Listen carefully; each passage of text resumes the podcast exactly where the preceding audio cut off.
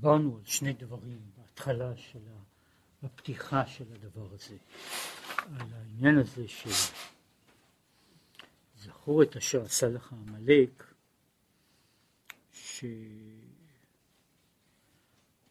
שבכל יום אדם יוצא ממצרים ואם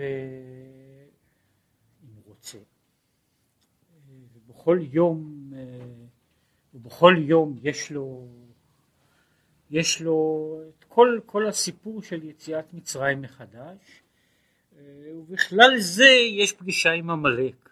יכול להיות שנפגשים עם עמלק יותר מאשר יוצאים ממצרים, אבל אה, בכל אופן זה, אלה הם מאורעות של, מאורעות של כל יום, לאו דווקא, דווקא יחידים בהיסטוריה.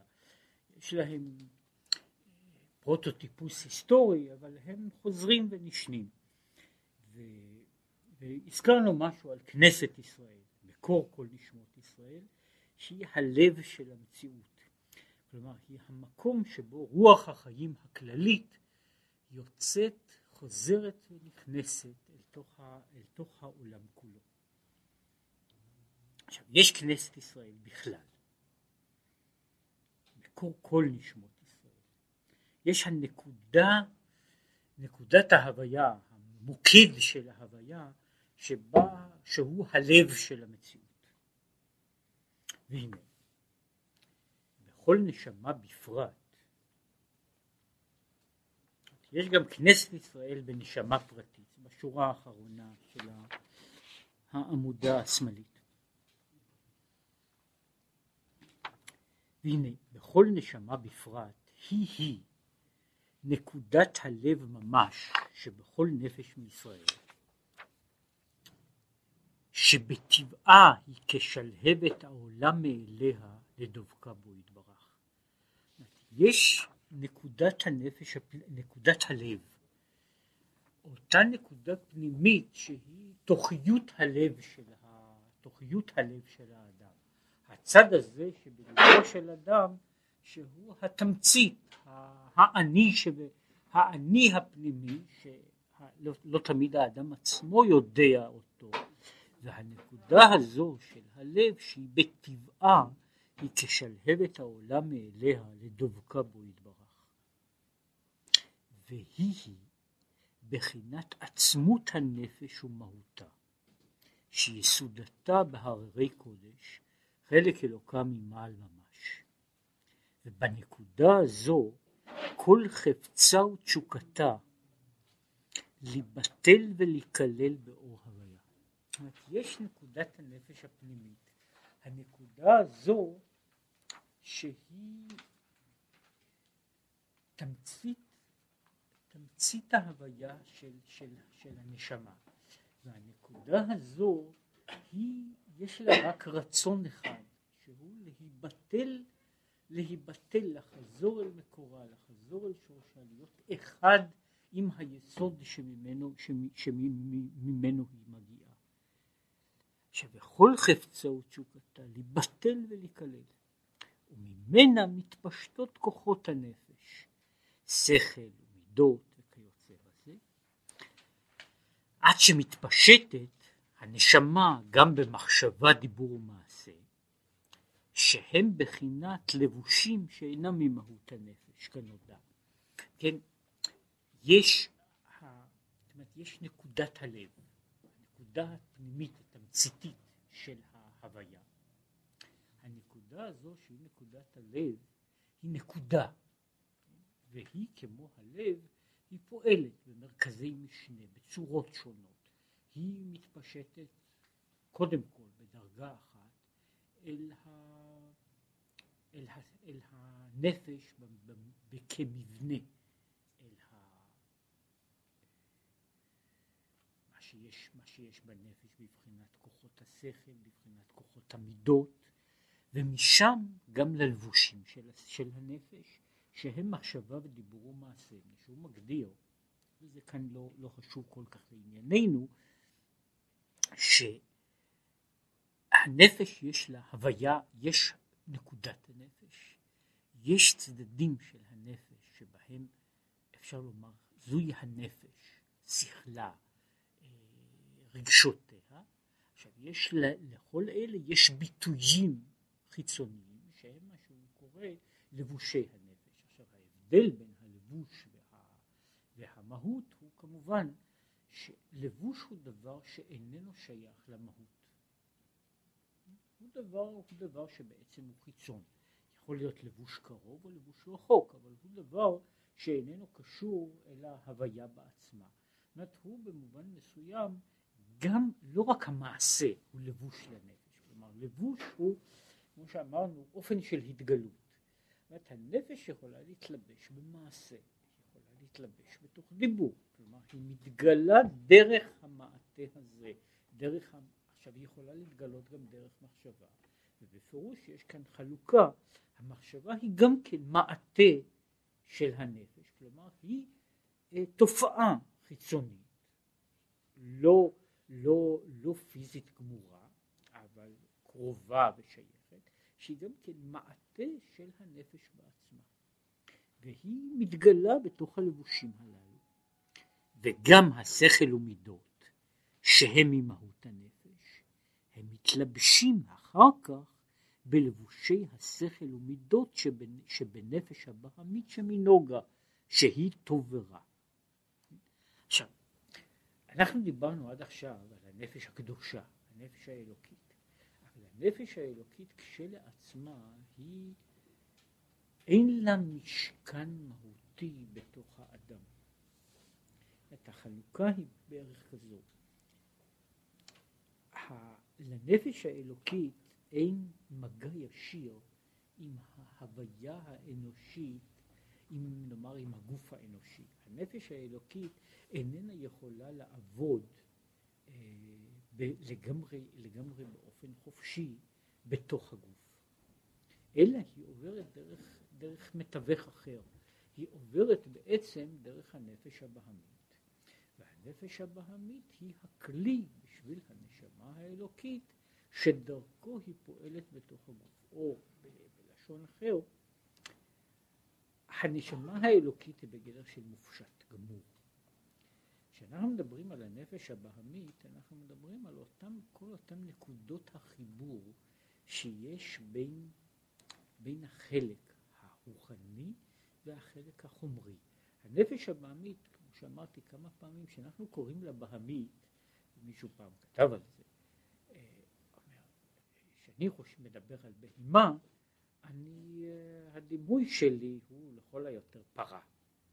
הנפש הבהמית לא חייבת להיות דווקא פרה, היא יכולה להיות שועל, היא יכולה להיות טווס, היא יכולה להיות זמיר. כן? זאת אומרת, יש, אה, הנפש הבהמית, הדימוי של הנפש הבהמית תלוי, אה, יש נפשות בהמיות שהן בבחינת של חולדה, אבל לא כל, הנפש הבהמית כשלעצמה היא נפש, אבל היא קשורה ההגדרה שאנחנו מגדירים אותה כהנפש הבעמית היא אותה נפש שיש לו לאדם, שמעתי, מכוח היותו בעצם סוג של בהמה. יש, יש צד מסוים שבו, שבו האדם הוא חלק מהזואולוגיה הכללית ויש לו מקום, יש לו מקום במיון הזואולוגי הכללי ושם הוא נמצא אה, בין שאר היצורים נמצא גם האדם. עכשיו, האדם הזה הוא אדם. כלומר, שוב, אם להדגיש את העניין, החלוקה, והיא חשובה להבין הרבה, הרבה דברים, חלוקה כאן איננה חלוקה פשוטה, שכאילו מחלקים בין החלק, בין הרוחני והגשמי, או שמחלקים בין משהו מופשט למשהו, אה, אה, נאמר, מוחש. הנפש הבהמית היא אותו, היא, היא המכלול של מה שהיינו מגדירים האדם שמגדיר את עצמו כ, כאחד היצורים שבעולם ומפני שהוא יצור משוכלל יותר ונאמר עם מוח גדול יותר שכלול כזה וכזה של המוח יש לו, יש לו גם כן נפש בהמית שלו והנפש הבהמית הזו יש לה, יש לה דמות ותכונת אדם. אבל הנפש הזו היא החלק של האדם בהגדרתו, שוב, כחלק מן הביולוגיה העולמית. הנפש האלוקית היא הצד שהוא אדם ב- בייחוד, כן? שהוא אדם בייחוד האנושי שאיננו נכנס לתוך, לתוך ההגדרה הזו של הזואולוגיה. אמרתי שההגדרה, כשאני מדבר על, על הנפש הבעמית, לכן הנפש הבעמית לגבי מקרים שונים היא איננה שונה באדם אה, ממה שהיא נמצאת ב, ב, בכל מיני יצורים אחרים. יש מערכות בנפש שהן, אה, שהן קיימות בנפש כמו שהן קיימות בגוף, שבהן האדם איננו שונה במהות, הוא חלק מ, אה, מדברים כאלה וכאלה, ו, ו, ויש רצונות ורציות, כן, שאפשר לשים את האדם, את הברווז, את הסוס, בדיוק באותה מדרגה, והשאלה אם, אם אצל האדם יש לכל אלה דרגה גבוהה יותר, זאת תהיה, זאת תהיה בעיה, כן, מצד מסוים. מעל לאלה, מעבר לאלה, יש האדם שבאדם, שהוא סוג אחר של, סוג אחר של הוויה, אבל לא בהכרח קשור בעניין הזה של, של נאמר, המוחש והמופשט. ולכן, בתוך מין אדם, כמו שיש בתוך מין החי, בתוך מין החי יש סוג מסוים של חוכמה, יש סוג מסוים של יופי, יש סוג מסוים של, של אהבה ושל רגשות. עכשיו, כל אלה קיימים גם בתוך, באדם, בצורה, בצורה שלהם, והאדם אה, יכול להיות דומה לכל, לכל אחד מהיצורים שהוא, אה, חלק מזה האדם נולד, וחלק מזה שוב זה בעיה של שכלולו של האדם. עכשיו הנשמה האלוקית איננה פועלת במישרים בתוך הגוף, אלא היא עוברת, היא עוברת דרך התווך הזה, דרך המדיום של, ה, של הנפש הבהמית. משום שהנפש הבעמית היא החלק הזואולוגי של המציאות שלנו. והחלק הזה של המציאות שלנו, אותו, אותו חלק, הוא החלק שדרכו גם הדברים המופשטים, הלא מוחשיים, מקבלים, מקבלים פרצוף, מקבלים צורה. והנה, ועכשיו הוא מסביר, הנפש הבעמית היא נשמה מקליפת, נפש מקליפת נוגה, לפחות זו שבאדם ישראל, שלכן היא גם לא מוגדרת בתור נפש רעה. היא סוג של אה, בהמה טהורה כזו. כן? בהמה טהורה, וכמו שאנחנו יודעים, אה, יש לה שימושים לטוב, יש לה שימושים לרע, כמו לכל בהמה טהורה. כן? עכשיו, והנה, בחינת נקודה זו של עצמות הנפש ומהותה, הגם שהיא שווה בכל נפש מישראל, מכל מקום אינה מתגלה בשווה. עכשיו, כאן אנחנו נכנסים לכל המערכת הזו, מערכת החלוקות הללו הייתה חשובה בשביל להסביר שני דברים. יש נקודת הנפש הפנימית, מה שקוראים לפעמים בלשון יותר טכנית יחידה שבנפש. אומרת, הנקודה הזו שבה בצד מסוים אפשר לומר שכל הנשמות הן אה, השתקפות של הנפש הכללית האחת. כל הנשמות הן, הן, לא, הן לא בגדר של, של, של רסיסים שלה, אלא הן בגדר של אה, אופנים שבהם, שבהם היא, אה, היא מתגלה. כן, ובמובן הזה היא מתגלה בכולם בשווה, זה בערך כמו שלפעמים רואים איך שמש משתקפת בתוך טיפות. בכל טיפה יש נקודה קטנה של שמש, כן, והנקודה הזו היא נקודה, והיא נמצאת בכל נפש בשווה. עכשיו העובדה שבני אדם אינם שווים זה לזה, היא לא, לא נובעת מתוך נקודת עצמות הנפש, מכל מקום הנקודה הזו, הגם שהיא שווה, אינה מתגלה בשווה. הנקודה הזו קיימת בכל נפש, אבל היא איננה מתגלה בשווה בכל נפש. כאן נוצר ההבדל. ו, ולכן, זאת יש, כשאני אומר על אדם מסוים שהוא מגושם, שהוא גס, שהוא פחות, אני אינני מדבר על מהות נפשו, נפשו אלא אני מדבר על האופן שבו המהות הזו, כמה, כמה מזה מתגלה. לפעמים אה, יש נשמה שמתגלה הרבה מאוד, ויש נשמה שמתגלה בה פחות, ולכן תאורטית, ודיברו כבר על מקרים כאלה, יכול להיות מצב שבו בן אדם, שגם נפשו המתגלה, זאת אומרת אותו חלק שניתן לגילוי, הוא בעצם לא בדרגה גבוהה כל כך, אבל מה שיש לו מגיע לביטוי שלם. ויכול להיות אחר שמה שיש בתוכו הוא גדול יותר, אבל הוא איננו מגיע לשום ביטוי בכלל. מבחינה של, ה, של לכן יש, יש כאילו שתי, יש, יש על זה הרבה, הרבה מאוד דברים וסיפורים וכיוצא בהם. יש אנשים שיש להם מה שקוראים נשמה גבוהה. נשמה גבוהה היא פירושו של דבר לא נקודת הנפש הראשונה, אלא הדרגה שבה הנפש נקודה ראשונית זו בכלל מסוגלת לבוא לידי גילוי בתוך הסיטואציה של האדם הזה. עכשיו מעבר לזה יש השאלה כמה מזה אכן בא לידי גילוי ובאיזה אופן הוא בא לידי גילוי. לכן יכול להיות שיהיה בן אדם שהוא אה, לעיני כל בריאה, בריאה פחותה ומגושמת, ויש בו אה, נשמה גבוהה, שאולי לעולם לא תגיע לידי ביטוי. עכשיו, יש אנשים שיש להם נשמה שהיא בצד עצמו לא כל כך גבוהה, כן? אבל הם יכולים להוציא אותה מן, ה, מן, ה, מן ה, מה שיש, מן הפוטנציאל, מן הכוח אל הפועל. אה, יש צד מסוים, אופן מסוים. שאפשר היה להגדיר אותו כמו בדברים רבים ושונים.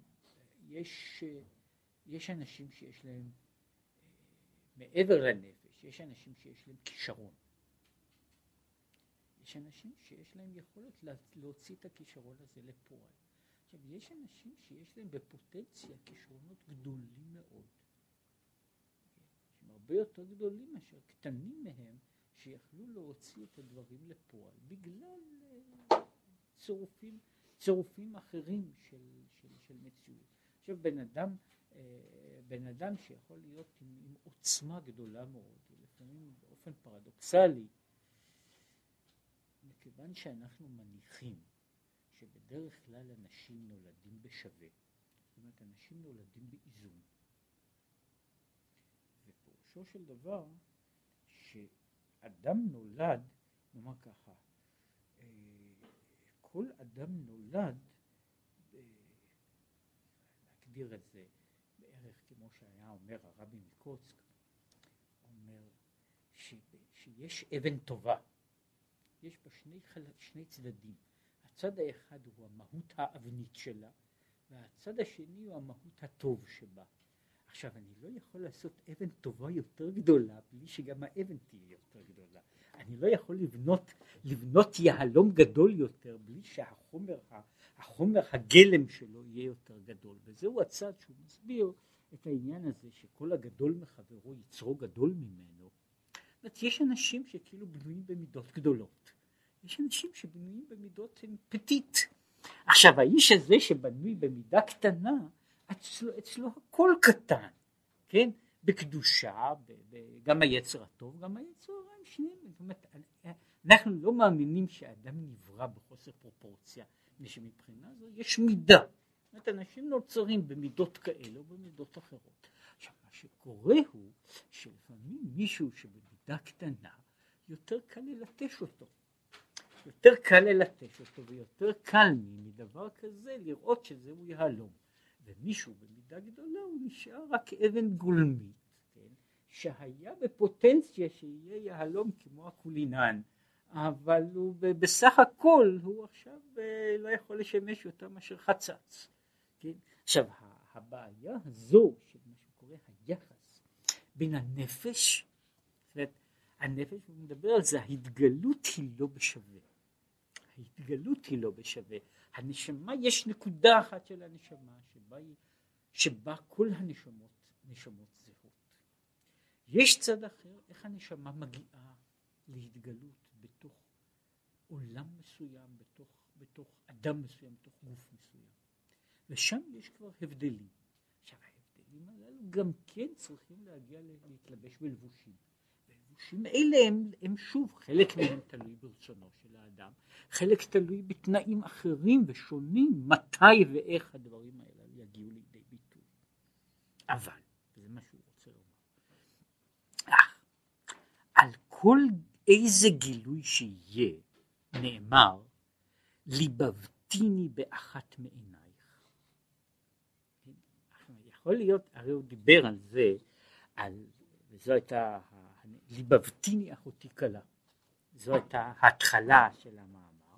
אחר כך הוא ממשיך, הפסוק, ליבבתיני באחת מעינייך. לכן הוא אומר, הליבבתיני באחת מעינייך משמעו שכשם שיש הליבבתיני, שהוא מגדיר את זה את נקודת ליבי, לגבי אחותי כלה, שזה הכלל של כנסת ישראל, יש גם ליבבתיני באחת מעינייך לגבי כל פרט, כל התנוצצות של המהות הכללית הזו בתוך האדם הפרטי.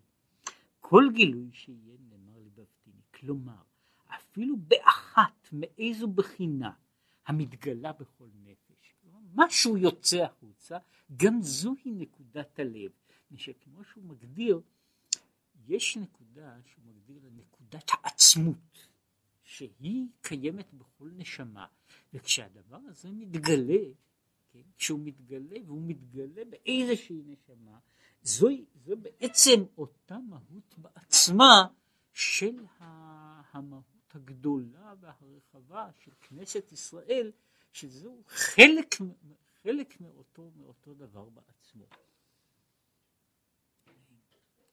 כי מוכרח הוא להיות איזה גילוי הערה בכל נפש. אם לנפש, אם הייתה נפש שהייתה אטומה לגמרי, היא לא הייתה יכולה להיות קיימת. פירושו של דבר שבכל נפש יש איזושהי נקודה של המהות, מהות היסוד הזו שנותנת לה קיום. אבל כמה ואיך זו שאלה אחרת. גילוי זה הוא משורש הנפש, שהיא בחינת לב, ולכן נאמר ליבבתיני. זאת אומרת, ליבבתיני לא רק בשלמות של כנסת ישראל, שהיא מה שקורא לזה הלב שבעולם, אלא בכל נשמה, בכל נשמה פרטית יש נקודה שהיא בעצם פועמת וחיה וקיימת באותה מידה ובאותה דרגה של הלב הכללי.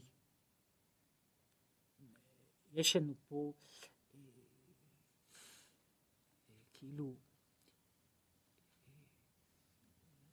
יש איזה בתוך, בתוך העולם שלנו יש, יש, יש כמות, כמות גדולה של, של, של דמיונות כאלה, אבל יש, יש, יש הרשת הזאת, הרשת חשמלית, כן, שהיא הזרם, הזרם החיים, זרם הפעולה, כן? אז אצל כל בן אדם יש איזשהו נקודת מוצא, כן? איזושהי נקודת מוצא, ולולא היה, הייתה איזה נקודה, איזה פתח, לא היה שום דבר.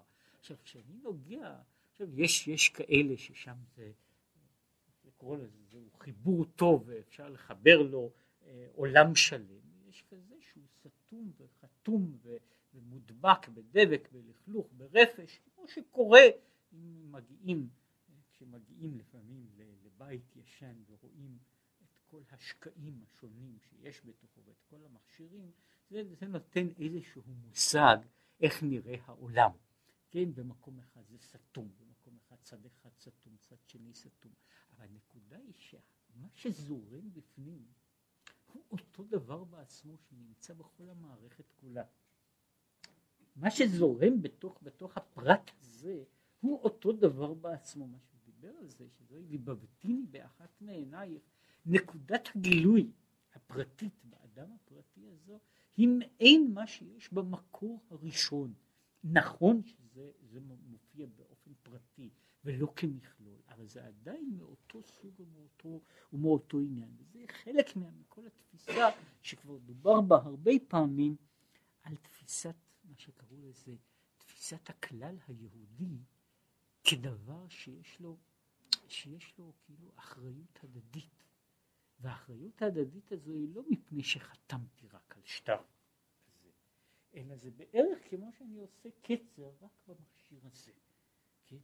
זה מפתיע, אבל זה יוצא, כל המערכת נופלת, כן? זה, לא, זה לא קשור רק לקצר הפרטי הזה. עכשיו, בנקודה הזו, בנקודה הזו של, ה, של הכלל והפרט, של האחדות וה, וה, והפרט, היא, היא הנקודה שיש בה כל נקודת הלב של האדם. אבל, כמו שאמרנו שוב, כמה מתגלה העניין הזה? כאן נכנס האדם הפרטי, גורלו הפרטי, מרגע שהוא נולד, גדל, התחנך, חי במקום שחי, ומה הוא עשה עם עצמו. שיש שאלה כמה מכל זה, מהנקודה הזו מתגלה באיזשהו אופן. כאן הוא מגיע למה שהוא דיבר עכשיו על, על, על הכלל, על מצרים ויציאת מצרים. והנה, עניין גלות מצרים הוא שהיה אז גילוי בחינת נקודת הלב בגלות. גלות, התמצית של הגלות הוא אומר שליבם של ישראל, במשמעות הזו שלה, ליבם של ישראל נמצא, נמצא בגלות. ויש, כמו ש, שמופיע בכמה מקומות, זה נושא, נושא לגמרי אחר, אבל הוא עומד בערך על הנקודה של כאילו שכל גלות מתחילה שקודם הנשמה הולכת בגלות, אחר כך הגוף הולך אחריה בגלות.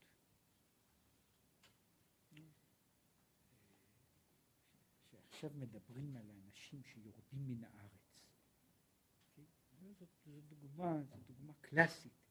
הנשמה שלו ירדה לפעמים עשר שנים קודם, זה רק לקח זמן עד שהגוף נמשך והלך אחריה, וזה כיוצא בו גם הולך במקומות אחרים. כן, זאת אומרת, יש דבר כזה ש, ש, שהעניין של, של, של הגלות הוא בעצם עניין, קודם כל הנשמה הולכת בגלות, אחר כך אה, הגוף לאט לאט מתלווה במשך הזמן, שהגוף נע בכל זאת יותר לאט. כן, עכשיו נדבר, גלות ישראל היא הגלות של, גלות של, של נקודת הלב, שהיא בחינת קטנות. ומה זה בחינת קטנות? בחינת אמונה לבדה. וכמו שכתוב, ויאמן העם. וישראל מאמינים בני מאמינים. זאת אומרת, יש, מה, הנקודה של הקטנות היא האמונה. נקודת האמונה היא הנקודה של קטנות, קטנות הלב, שהיא, זה מה שהוא רוצה פה להדגיש, היא איננה נעלמת לעולם, גם בגלות מצרים. אלא ש...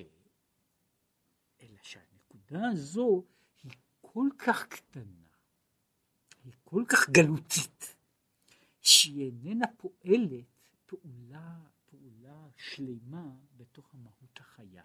זאת אומרת, מה, מה הוא רוצה לומר כשהוא מדבר על העניין הזה של ויאמן העם? ישראל מאמינים בני מאמינים. הוא אומר, יש הנקודה הזו של, של ישראל מאמינים. עכשיו, יש, יש אופנים שונים של אמונה. יש אמונה שהיא אקטיבית. יש אמונה שהיא חיה ופועלת, אבל זה לא מה שהוא קורא אמונה. אמונה, כמו שהוא מגדיר אותה, היא היכולת, זו, זו נקודה אחרונה, כמו שהוא מדבר, שמשה מעמיד את השאלה לפני הקדוש ברוך הוא. משה, אומרים שהיה איש חכם, כן? והוא, אה, למרות שהיה אצל פרעה, אז הוא הכיר יהודים, קיבל, בוודאי דיווחים כל פעם מה מצב היהודים, אבל הוא גם הכיר יהודים. והגישה שלו הייתה, השאלה שלו הייתה, הוא אומר, הן לא יאמינו לי. באים עליהם, הם לא יאמינו לי. אין להם שום קשר, כן? הם לא יאמינו לי, דבר, ברור שבן אדם חי בתוך הדברים הללו, זו איננה שאלה, שבן אדם איננו חי, ששום דבר לא ניכר. וכשהקדוש ברוך הוא, יש הסיפור השלם הוא ומדרשיו, כן, שהוא מצטרע כ... אה, כעונש על זה שהוא פקפק, ב, פקפק באמונתם של ישראל. אז מהי האמונה שם? האמונה היא שברגע שבא הגואל, אז יש אנשים שמוכנים להאמין. הם לא מוכנים, אגב, ישראל שבמצרים עדיין לא משלמים, אה, איך לומר, חצי אגורה בעד האמונה הזאת, מפני שזו רק מדרגת אמונה, כן? אבל זו אמונה כזו שהוא מוכן, הוא מוכן לקבל את העניין, וזה לא כבה בנשמה, אפילו בגלות הכי נמוכה. זאת אומרת, לא כבה בנשמה שאיזשהו אופן שכאשר אה, דבר יבוא, יתעורר, שמשהו, אה, שמשהו לא, לא, לא יתגלה, לפחות במשמעות הפסיבית הזאת, שכמו שהוא מגדיר פה, אמרתי, הוא מגדיר פה אמונה, לא כמו שאנשים מגדירים, יש אמונה אקטיבית, האמונה הזו של האיש הפועל, כן? אז זה דבר לגמרי אחר, פה יש אמונה בגלל הזו של המוכן, המוכן לקבל, אני מוכן או יכול לראות כאשר דבר יתגלה לי, ולפעמים גם אם ייתנו לי מקל על הראש, אז אני מוכן להאמין. אבל יש איזשהו, איזשהו ניצוץ אחרון, שבו אני יכול להגיד, יש, יש לדבר הזה קיום. עכשיו, זה, זוהי אמונה בדרגות השונות שלה. אחר כך כתיב, אעלה אתכם מעוני מצרים אל ארץ טובה ורחבה, שהיא הרחבת הדעת. ארץ טובה ורחבה היא במהות היציאה מגלות מצרים אל מקום שיש בו עולם אחר. והעולם הוא ארץ טובה ורחבה, הרחבת הדעת. וכמו שכתוב, וידעתם כי אני השם, שבהתרחבות הדעת תהיה הרחבת גילוי נקודה זו ביתר שאת, שתתלהב ותתלהט נקודת ליבו עד שתתגלה ותתפשט בתוך בכל כוחות הנפש בבחינת פנימיות. ההבדל הוא, מה זה נקרא ש, שהרחבת הדעת?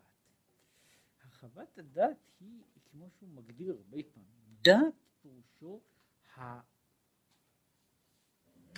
הכרה ש, ש, של דבר כמציאות חיה, כמציאות שפועלת, שפועלת על האדם. וזהו מה שהוא אומר לזה, ההבדל בין מה שהוא מגדיר פה בתור נקודת הדעת ונקודת האמונה. כן? את נקודת הדעת ונקודת האמונה אינן נבדלות, לא בש, בשאלה של הרציונליות ואי-רציונליות. הן לא, נבדלות רק בצד הזה כמו שיש במציאות. יש דברים כאלה של אני מוכן באיזשהו מצב לקבל. יש לי מבנה בנפש שיכול לקבל אותם. זוהי נקודת אמונה. יש דברים שהם בשבילי ברורים. עכשיו, השאלה, ואני חזרתי לה כמה פעמים על זה, הכוחות הללו הם כלליים. בן אדם יכול לדעת, זאת אומרת שיהיה לו יחס של דעת גם לדבר לא נכון. אבל הוא, הוא יודע אותו. כן? הוא יודע אותו. יש, אומרת, יש דבר שהוא קיים בשבילי, הוא בשבילי מציאות קיימת. ויש דבר שהוא מציאות פחות ופחות ופחות קיימת. וככל שיש פחות דעת, פירושו של דבר שיש פחות מציאות לדבר. כן? אתה אומר, וידעתם כי אני השם. יש דבר כזה שאומרים לו לאדם שהקדוש ברוך הוא קיים. יש עניין אה, בסדר, הוא לא מתנגד באופן עקרוני, כן? ויש מספר אנשים שמתנגדים באופן עקרוני, הוא באמת קטן מאוד, מה אכפת להם? כל זמן שהוא לא מתערב בעסקים שלי, אז מה אכפת לי? כן? אבל הבעיה הזו של, של, של דת היא דבר אחר. יש, יש סיפור כזה, סיפור, סיפור מפורסם, שמישהו אה, מישהו היה זמן, זמן רב אצל אחד מהצדיקים, היה בראשוני, בראש, בראשית התקופה החסידית, הוא היה אצל אחד הצדיקים. נו, הוא חזר סוף סוף הביתה, כן, ואחרי שחשבו כבר שהוא לא יחזור לעולם, כמו שהיו מקרים כאלו, הוא חזר הביתה, נהגו איתו יחסית ברכות. כן. שואלים אותו, מה למדת? הוא למדתי שיש אלוקים בעולם. ואז החותן לא יכול להתאפק, פורץ בצחוק, הוא אומר בואו נקרא את המשרתת. כן?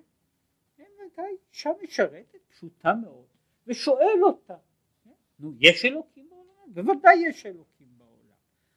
אז הוא אומר מה, מה, מה הועלת? ואז גם היא, הנה אומר, גם היא אומרת שיש אלוקים בעולם. ואז הוא אמר, היא אומרת, אני יודע. עכשיו זה, אני אומר, ההבדל הזה הוא עושה את מה שהוא קורא לזה וידעתם כי אני השם. וידעתם כי אני השם, באמת להגיד, להגיד שייך לנקודה, לנקודה מסוימת. אני מוכן להגיד, כן? וידעתם אני יודע, ככה הוא, כן? עכשיו זהו דבר לגמרי אחר שהוא, שאיננו איננו דומה לחוויה האחרת. גלות היא גלות הדעת. הגלות היא שאני לא יודע, אני אומר. כן? יותר התלהבות ופחות התלהבות, אבל אני אומר. העניין הזה של נקודת הדעת היא ברגע שאני יודע. כן? עכשיו הוא אומר, ברגע שיש הרחבת הדעת, ברגע שאני יודע, הדבר, הידיעה הזו שלי איננה נשארת בתור נקודת הלב הפנימית. אז היא מתחילה לפעול בכל כוחות הנפש. ברגע שהדבר הזה הוא דבר שאני יודע אותו, כלומר שהוא בשבילי הוויה ממשית, קיימת, שעומדת מולי, כל מה שאני עכשיו מדבר על, ה, על ה, כל מה שאני פועל ועושה בכל צד, הוא ממילא מופעל והולך על פי הדברים הללו שאני יודע. כן? מכיוון שאני יודע שכך הוא, אני יודע שכך שרציתי לומר, השאלה היא פה לא שאלה של הכחשת האמת, אלא שאלה שמה קורא של ידיעה בכל האופנים שלה, שזה עניין מאוד מהותי שהוא מדבר עליו הלוך ושוב, הוא בשאלה של לא רק הבהירות של הדבר, הבהירות של הדבר והאפשרות של אותו דבר שאני יודע להפעיל אותי. עכשיו כאן עומדת פה עומדת בעצם הנקודה. יש המון דברים שהאדם יודע אותם בוודאות שאין לה, שאין בה שום ספק. אבל הוא לא יודע. וכשאדם יודע אותם, זאת אומרת שהוא נעשה מה שקוראים, הוא נעשה מודע להם, הם פועלים עליו בצורה אחרת לגמרי. עכשיו יש אנשים ש, ש, שתודעה כזו היא אה, היא משנה את, ה, את האדם מקצה, הוא לא ניקח דבר, כן, שעליו, שעליו זה אחת הידיעות שעליה אין שום ספקות. האדם יודע שהוא ימות. זו ידיעה שאני לא יודע אם יש מישהו שמפקפק בעניין הזה באופן רציונלי. הוא יודע שהוא ימות. עכשיו, השאלה היא כמה בן אדם מודע לעניין הזה?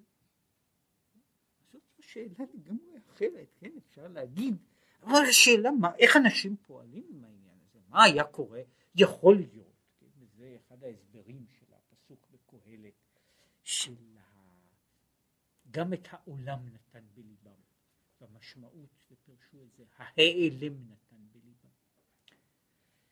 אה, יש דברים שאנחנו יודעים שהם נכונים, אבל אה, הם לא קיימים בתוכנו, הם לא קיימים בתודעה שלנו.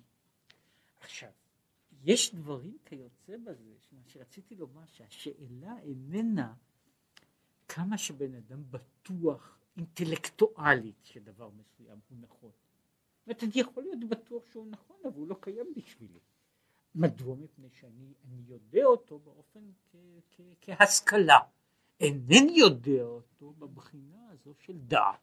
עכשיו, ברגע שבן אדם יודע איזשהו דבר בנקודה של דעת, היא פועלת עליו באופן אחר, וממילא ברגע שהיא פועלת עליו, זה קורה לגבי כל מיני חוויות שאדם כעת או לעולם נעשה מופעל על ידי ידיעה, ממילא כל החיים נעשים חיים אחרים. זאת אומרת, זה פועל על כל כוחות הנפש ולא על דבר מסוים. זאת ברגע שדבר נעשה חלק מתודעת החיים שלי, אז הוא עכשיו, הוא עכשיו דבר שאינני יכול להתעלם ממנו בכל הקשר שיהיה, וממילא יש, יש חיים אחרים. וזוהי אומר, הנקודה הזו היא הרחבת הדעת נותנת את האפשרות לגילוי נקודת הלב שהיא תפעל בכל כוחות הנפש וככל שיש הנקודה הזו מצטמצמת והולכת. היא קיימת. היא קיימת. וכמו שהוא מסביר את זה וזה חלק מהעניינים שהוא מופיע הרבה מאוד בתניא ובמקומות אחרים מהיכן אנחנו יודעים שהיא קיימת? משום ש במצבים יוצאי דופן. אנחנו מגלים באנשים שלא האמנו עליהם, אנחנו מגלים לפתע שיש, שלאיש הזה יש איזשהו דבר ש, שמעולם מעולם לא ידעתי ולא, ולא האמנתי שיכול להיות בתוכו. כן? עכשיו, זה פירושו של דבר, זה, לא יכול, זה דבר שלא יכול להיווצר, אלא הדבר הזה, יש איזשהו קיום, אלא בתוך התנאים הנורמליים של, של החיים, שהם בנויים על פי מה שהוא מבין ומשיג, לכל אלה אין להם ביטוי. אין לו, אין לו דרך להתבטא. רק כשיש משבר יוצא מן הכלל, אז משהו פתאום מתגלה. וזה, רואים דברים כאלה מפעם לפעם, רואים דברים כאלה גם לגבי נקודת האמונה, גם לגבי נקודות אחרות. מכר איש צעיר, ו... ושהיה שנים רבות מנהל של בית ספר בשרון, מתאר לעצמי שכ-35 שנים, וסיפר לי שעל אחד מתלמידיו, אני זוכר שזה היה סיפור, ככה אני כבר לא זוכר באיזה הקשר ובאיזה עניין, שהיה באמת, אומר, מקטנותו ניכר בו שאין בו שום דבר הגון. כן, זאת אומרת היה אומר שהוא היה בכיתה ב' כבר ראו שהוא לא, לא יהיה בן אדם וככל שגדל זה היה ניכר יותר וככה הוא גדל והתפתח בכיוון הזה הלאה והלאה בתור מנהל בית הספר הוא עקב מה שקוראים עקב בעניין אחר התפתחותו וראה שהוא לא יחזיב לא יחזיב סופו סופו את תחילתו כן? הוא המשיך והלך ככה והלך והידרדר מדבר לדבר ואז אה, אה, אני חושב שזה היה לפני יותר מעשר שנים, אה, הייתה במלחמה, והוא היה חייל ולא, אז הוא לא, לא היה, זה היה איזה, היה איזה עניין, באמת היה, היה יוצא דופן, היה, היה צורך לעבור איזה קו, איזה מתחם מבוצר. שהיה מוקף בגדר תיל, ואז הבחור הזה שכב על התיל כדי שכולם יעברו עליו, ושם הוא נהרג. כן, ואז הוא אומר לי, תראה, אומר, אני הכרתי אותו מקטנותו, כן, מאז שהיה בכיתה א', הכרתי אותו 12 שנים, כן, ולא היה שום דבר בהוויה הזו, כן, חוץ מאשר אגואיזם. כן, כן, ופתאום יש מצב כל כך לא רגיל, כן? כל כך לא רגיל, כל כך לא, לא שגור, שפתאום נשבר ומתגלה שהיה איזשהו דבר? היה איזשהו דבר, והדבר הזה, עכשיו מה, מה היה קורה הלאה, זה אף אחד לא יודע, יש אנשים שהנקודה הזו פותחת את ליבם, והם מתחילים ב- ללכת בכיוון אחר, ויש כאלה שהיה, זו התלקחות חד פעמית, כן, ואחר כך הוא חוזר לכמו שהיה, אבל ב...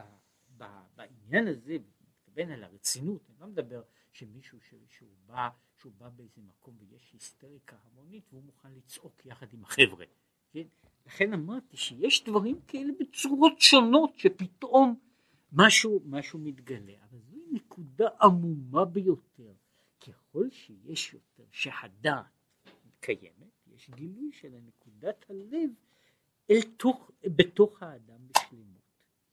מה שאין כן, באמונה לבדה, אינה אלא בחינת מקיף. מה עם אמונה לבדה? מה זאת אומרת זה מקיף? זה ישנו בתוך המציאות אבל איננו בתוך ההכרה. זה דבר שקיים באטמוספירה שלי.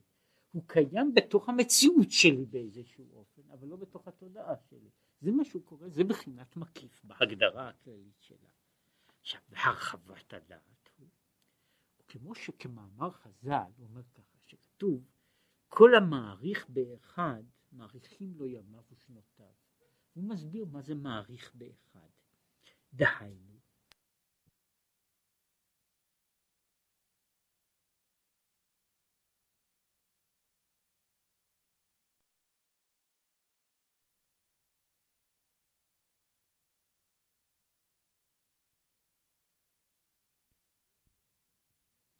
את העניין הזה של האחד.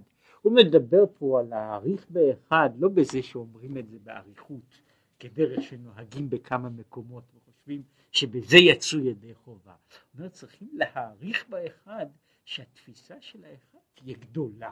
צריכים את זה מה שצריך להעריך באחד. זאת אומרת האחד צריך להיות גדול. זאת אומרת יש בן אדם אומר השם אחד הוא בסדר, אני מוכן אני עובר לסדר היום.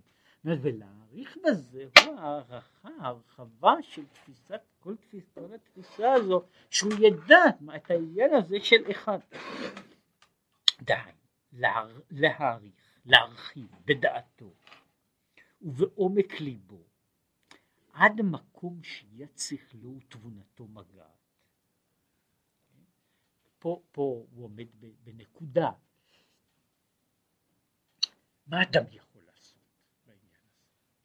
אדם יכול לעשות שאומר שלהעריך באחד, הוא יכול להעריך עד מקום ש... שתבונתו מגעת. אגב, יש מילה, מילה כאילו אופיינית, יש עניין כזה של תבונתו. כן? ויש יש, יש דבר שאפשר להסביר לבן אדם, ותבונתו לא מגעת לזה. אומרת, אני, יש, יש דברים שאדם יכול לחזור עליהם רק בבחינת מילים. יש דברים שאדם יכול להבין אותם בבחינה של השגה.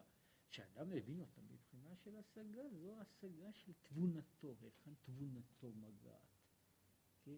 ויש, אומר, אז אומר, יש עניין של הרחבה, וההרחבה היא כמה שלהרחיב את הדבר הזה, כל כמה שמהותו יכולה להגיע.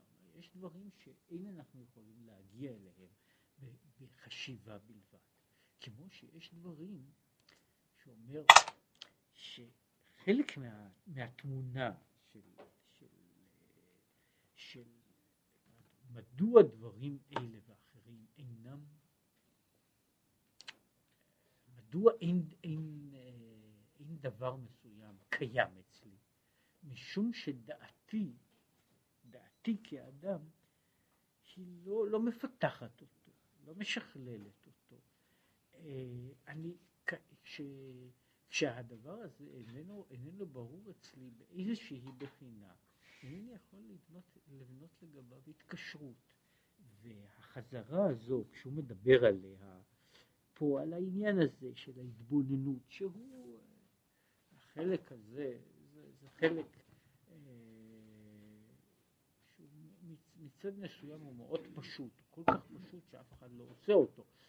אה, אבל האופן שהוא מדבר פה על העניין הזה של ההתבוננות, ההתבוננות ויעמיק דעתו וירחיב דעתו, יש תופעה, תופעה מאוד דומה כשיש לבן אדם איזשהו רגש, כלשהו.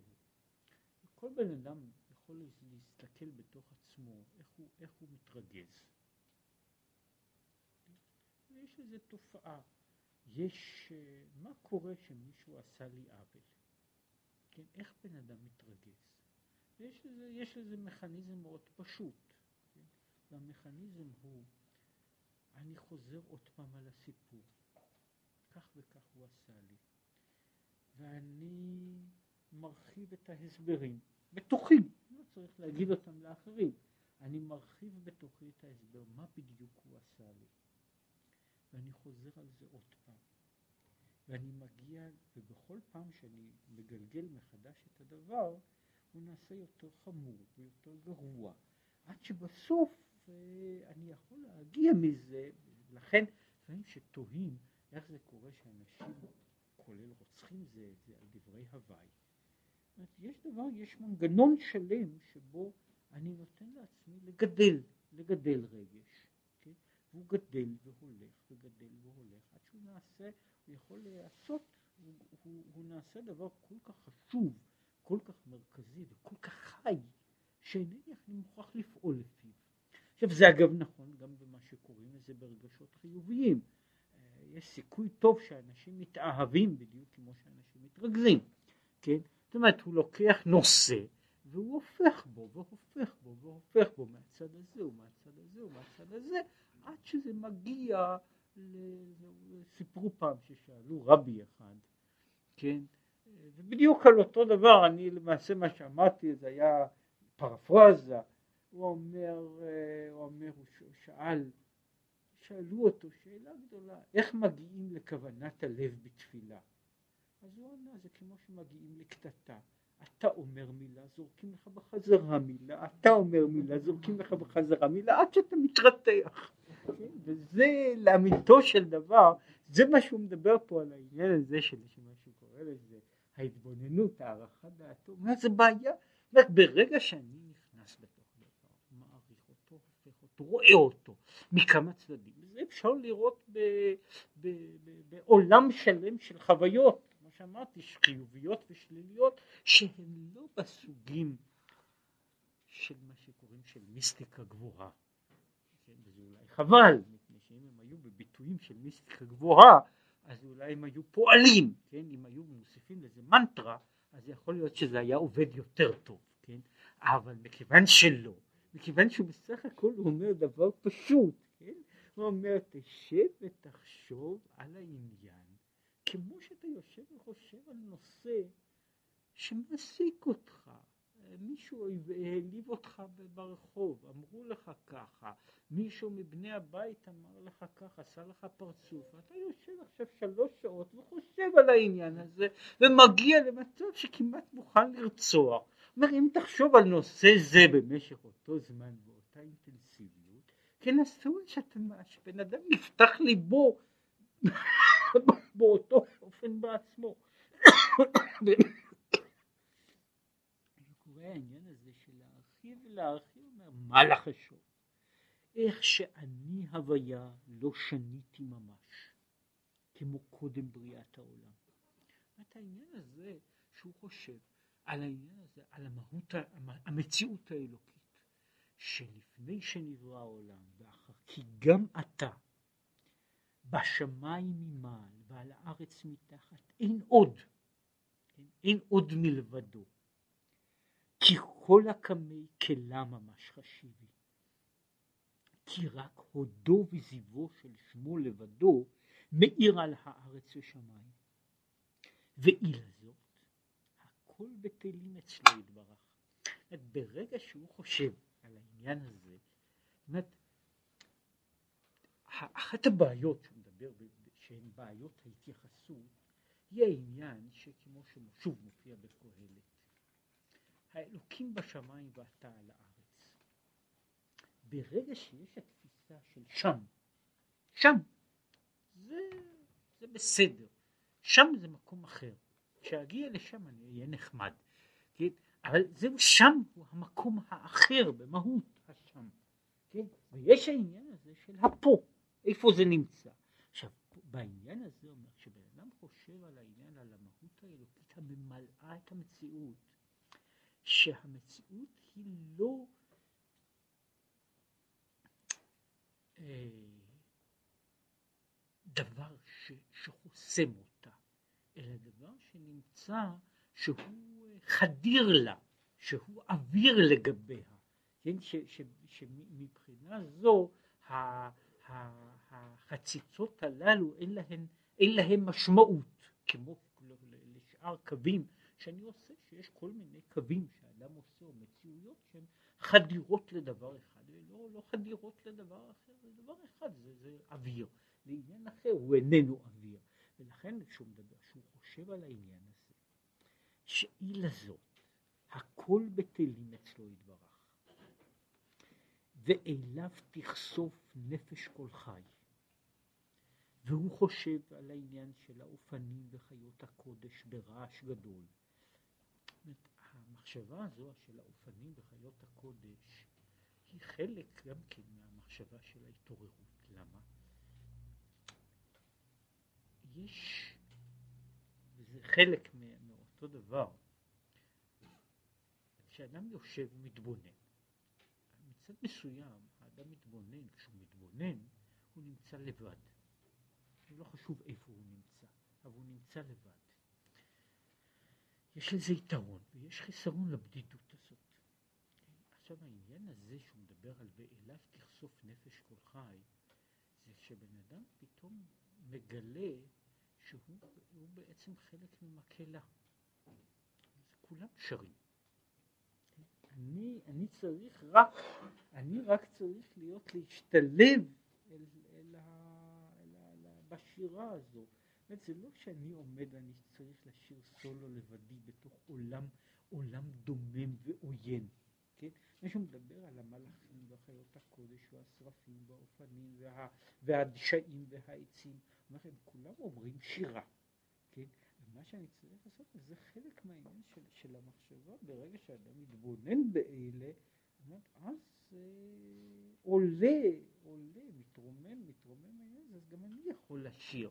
אומרת, לפעמים זה קורה, אה, אני יודע מעצמי, יש בן אדם שהוא מאוד מוזיקלי, כן, והוא יכול לשיר לבדו ואין לו שום עניין. כשהוא לא מאוד מוזיקלי, אבל שכולם שרים ביחד, אז אני מוכן גם כן לצרף את הקול שלי, אולי אני מזייף קצת, אבל אני בכל זאת מצרף את השירה שלי. זה בעצם ההרגשה הזו של האדם, שיש הצד האחד של האדם לבדו, והצד האחר שאני נמצא, יש פה מקהלה כל כך גדולה, אז גם לי מותר לשיר משהו. וכל מה שיעריך, בזה וכיוצא בזה, ברוחב ובעומק, בעיני שכלו. ולבבו יבין שלא יהיה לו חפץ ורצון אחר בלתי לשם לבדו. שכתוב, מי לי בשמיים ועמך לא חפצתי בארץ, רק אליו לבדו תחשוף נפשו לדבקה בו יתברך. ועל ידי זה ואהבת את הוויה שיהיה אלוקיך בכל לבבך. הוא, הוא מגיע לשאלה הזו, איך זה מגיע מהעניין הזה, הרי הוא מדבר פה על קריאת שמע, הוא יעריך באחד, ואחרי זה בא ואהבת, מיד. אחרי שבן אדם מעריך באחד, כמו שהוא דיבר פה על העניין הזה, אז ממילא הוא מגיע ל"ואהבת". כן? אהבה אז איננה דבר, דבר נוסף, משום מדבר פה על, ה, על, על, על, על, על בחינת האהבה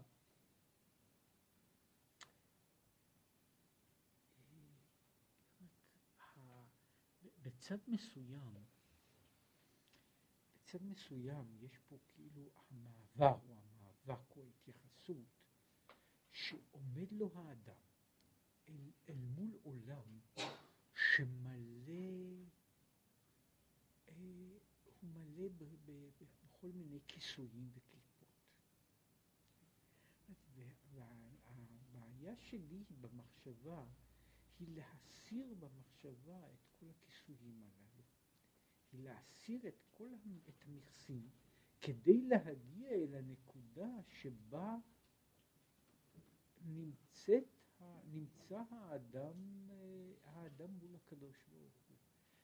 יש אה, עולם שלם שהוא מלא הסתרים, והסתרים והעלמות. כן?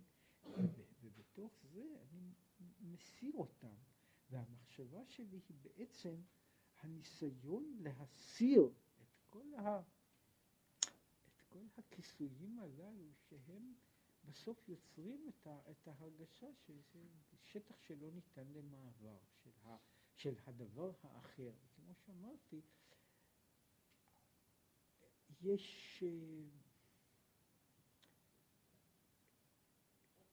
יש פה כאילו העניין הכפול של, שהוא משחק של צללים.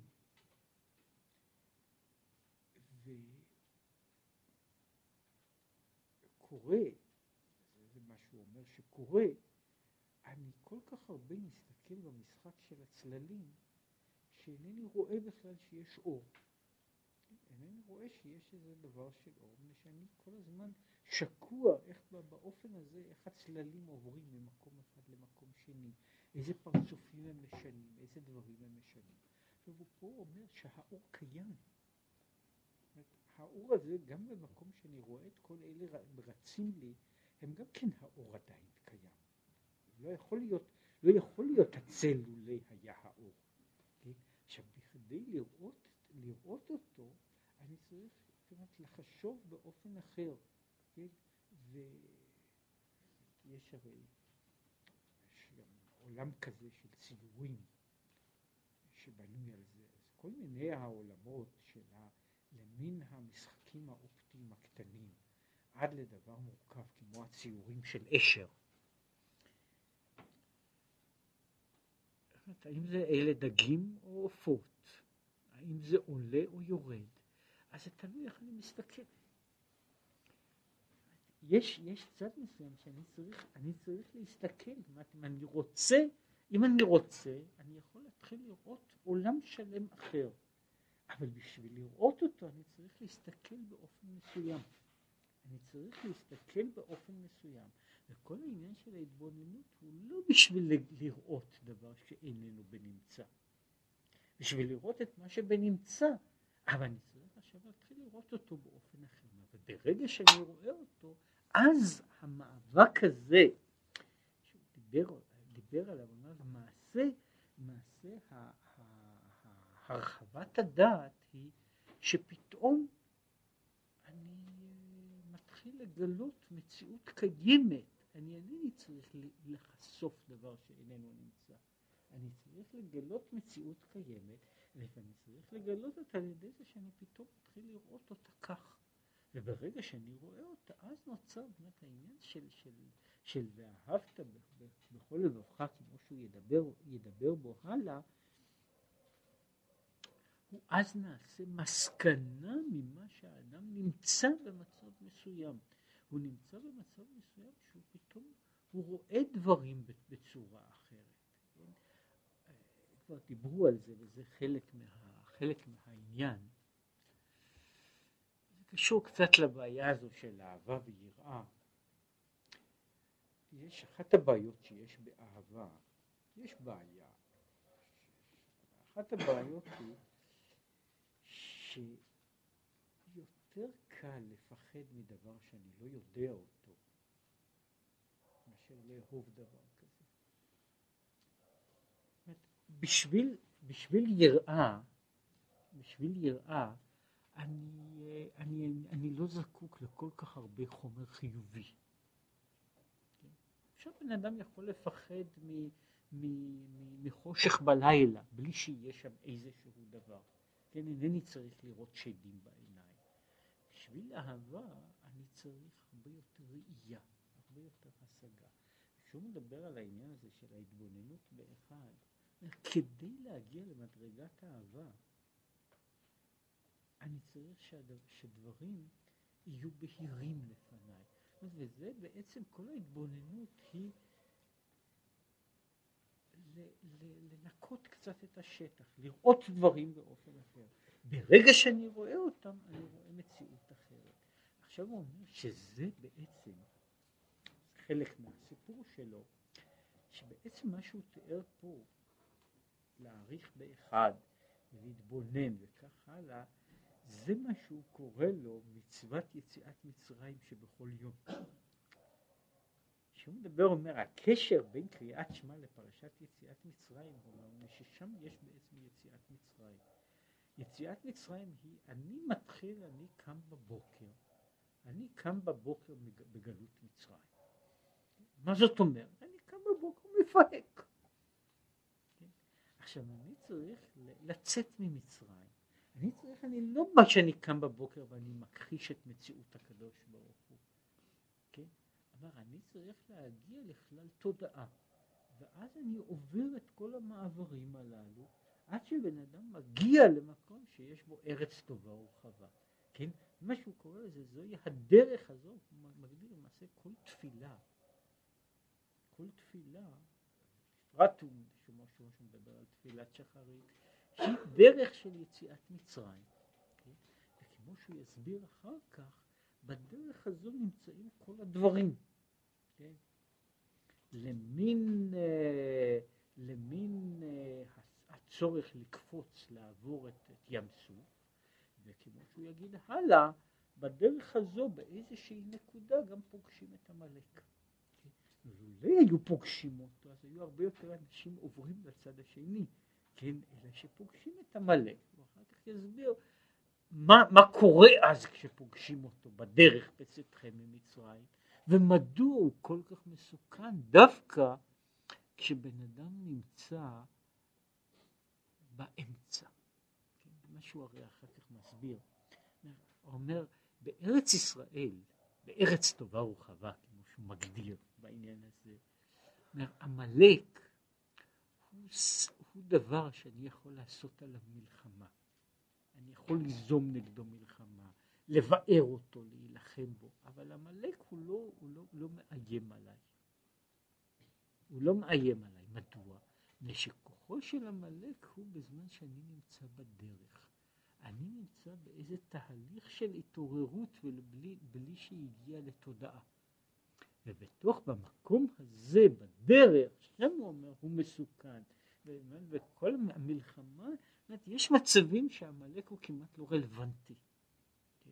עכשיו, לו היה בן אדם יכול לעבור באופן פרמננטי את כל המעבר הזה, אה, גמרנו. הוא עבר, כן?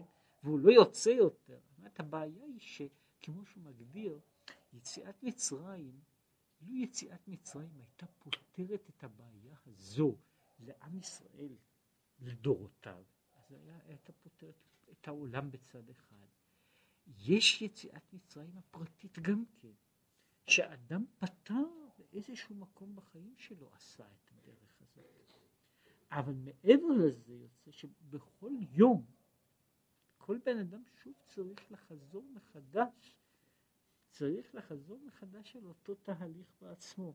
ובאותו תהליך הוא אומר, שוב אני צריך לצאת, אני קם או יושב ואני שוב נמצא במצרים. ואני שוב צריך להתחיל את כל העניין הזה מההתחלה. לא בדיוק מאותה נקודה דווקא, כן? לפעמים למעלה, לפעמים למטה, וזה מה שהוא מדבר על הנצחיות שיש בה במלחמה, כמו ביציאה, גם אחר כך, כמו שיסביר, בנקודת המלחמה הזו של, של עם עמלק, ושמה אני יכול לעשות ואיך אפשר לעשות כדי